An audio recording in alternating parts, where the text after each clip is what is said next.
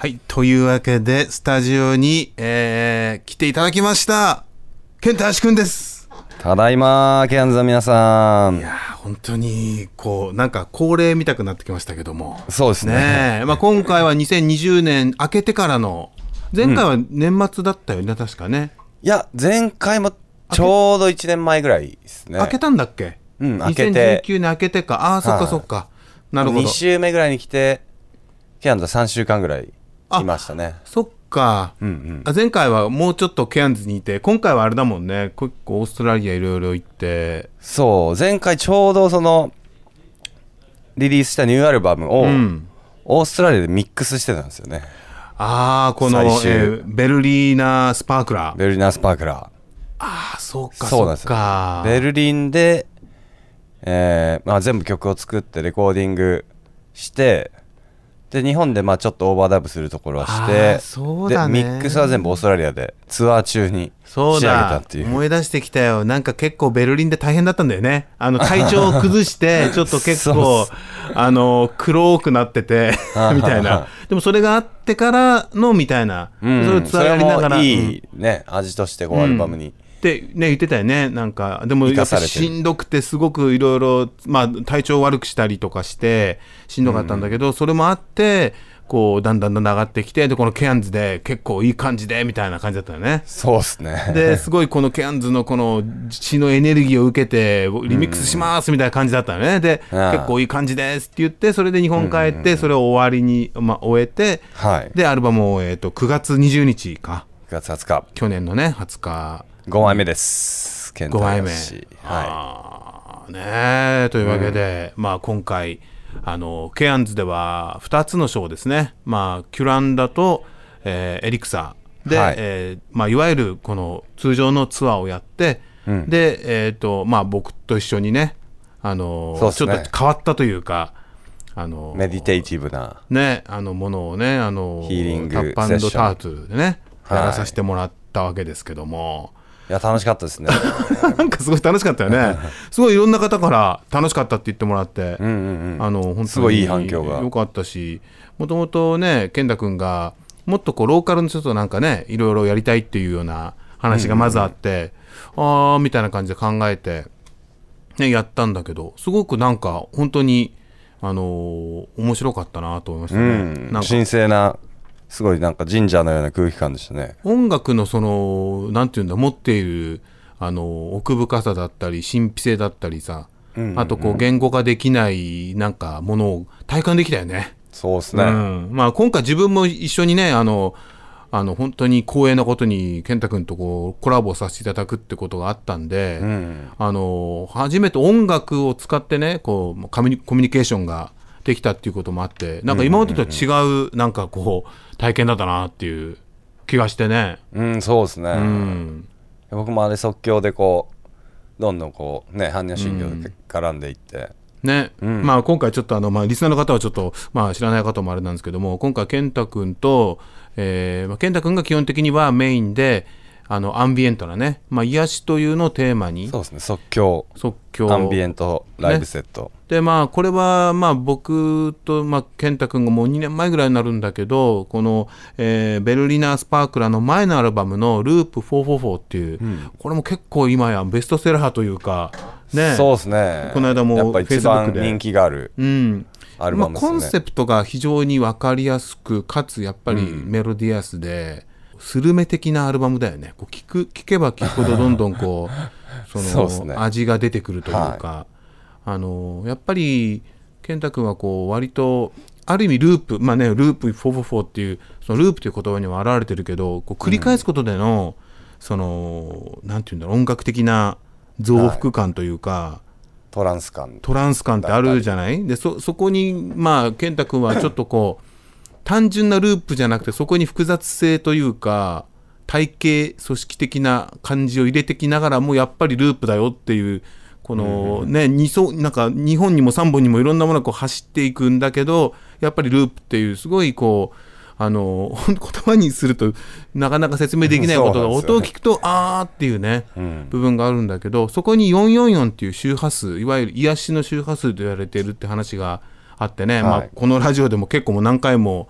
あのお話ししたんで繰り返しませんけども、まあ、世界標準が440でそれはどうやら不安を増長する周波数。僕はそのはい。440じゃなくて癒しの444で作りましたっていうところにすごいああって思って。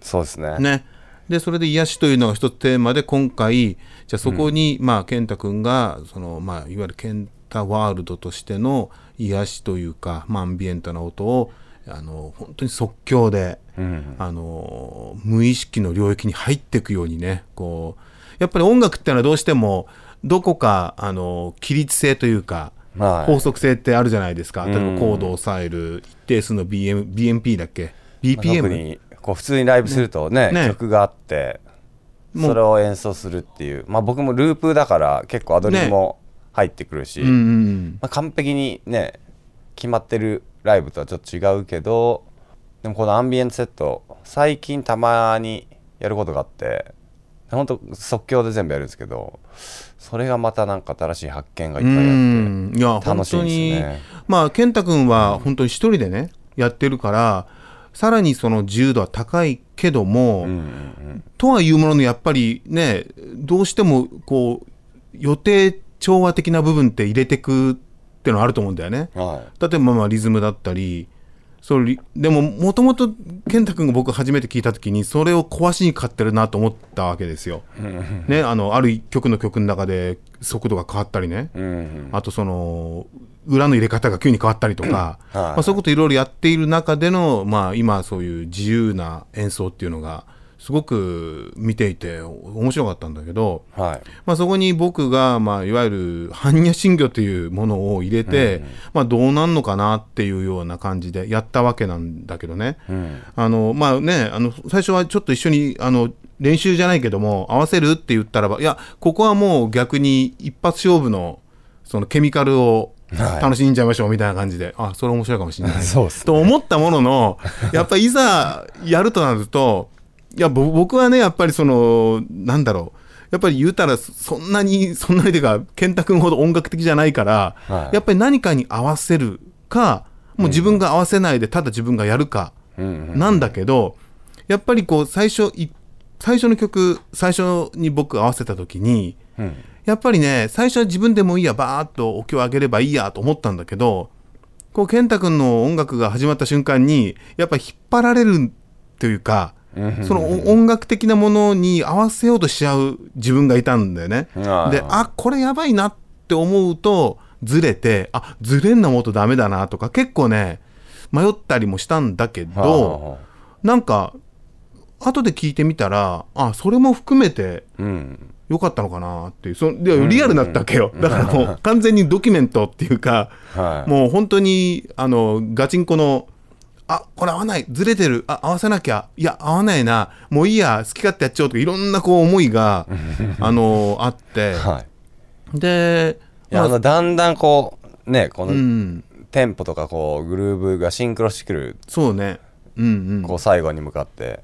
ねあの感じがすごい良いやかったですね。本当そうだね。本当に徐々にこうグルーブが合ってくるっていうのが、ある意味こうフリージャズ的でもあったし、うんでねそれが般若心経っていうさいわゆるね一般の多分日本人の方はえお経じゃんみたいなさ お経とか音楽に合わせてバチ当たんないのみたいなさ感じがあるんだけど まああの弁解するつもりじゃないんですけど般若心経って非常に自由なお経なんで逆にあの自由であることをメッセージ言ってるようなものなんでね多分、うん。それでこういったまああの僕もコラボを考えたんだけどねすごいあの面白かったんじゃないかなね、いや面白かったですね。ねえということで何か、はまあその後ねまたあの健太君のフフリーの演奏があったわけだけど、うん。本当にいろんな音が出てきてあのどれをとってもあこれある曲の感想みたいだなとかね。これでもいっぱい曲作れんだなって思って、うん。なんかすごい。ねも思ってます。うん。ね、なんかいくつかあれ？って思いうハッてするようなリフがあったり。ね。だから、あーなんか本当に 音楽好きなんだなっていうのと、こうやって音ってできるんだなってうん。思ったよね。うん。まさにあのビートルズがね僕大好きなビートルズが、はい。やっぱりすごいライブばっかり昔やってて、で全然スタジオであのできない、で不満になって結局ある時あのライブをやめちゃうんだけど、でもまあまああれだけのバンドだからあのなんとでも言えるんだけどね。でもやっぱりライブやってる時って逆にアイデアがすごくある。だよね、うんだから止まっちゃってすごいアルバムを作るんだけどやっぱりライブを止めちゃうとなんかねなんつうんだろう、前みたいなドッカンがない。だから大変なんだけどライブやりながら時間を作ってそこの中にできたアイデアをこうボーンとやるっていう、うん。なんかそれってそれがねベストっすよね。ね、だからそれやっぱりライブやりながらのその時のなんつうんだろうやっぱりこう人と人とね人まあちあのオーディエンスの中で演奏する中でのバイブレーションとかをいろいろ受けてのアイディアってすごく強いなってそうなんですよね。思ったんだよね。うん。だから今回も健太君がね最後だったじゃない？このオーストラリアツアーの最後に最終最終ね？あの、はい。そう。来てのフリーの演奏だったからいろんな思いとかん。が多分こう無意識レベルで、うん、出たんじゃないかなって気がそうですね。してそれが聞けてすごいあ本当ラッキーだなと思ってね、うん。はい。いやーお疲れ様でした。思いましたはいというわけでね、時間がやってまいりましたけどもね。早いですね。まあもうちょっと別の回でちょっと音楽についてお話したいんですけども。ぜえー最後ちょっとまあ締めくどうでした？今回のオーストラリアツアー。オーストラリアツアー。いやもう毎回いつも本当いい刺激と再会と出会いにあふれてるオーストラリアなんですけども。今回で8回目なんですかね。うん。あそうなんだ。7回目か8回目で、ケアンズは多分6回目か7回目ぐらいで、いやー今回も最高でしたね。ああやっぱちょ他他と違う感じですか？他の国。国他の国とのライブとはなんかちょっと違うといううか、ーん。やっぱオーストラリアが反響すごい一番あそういうそういうことか、うん。いいっすね、反応もいいし、うん。エリア的にはどこが熱いですか？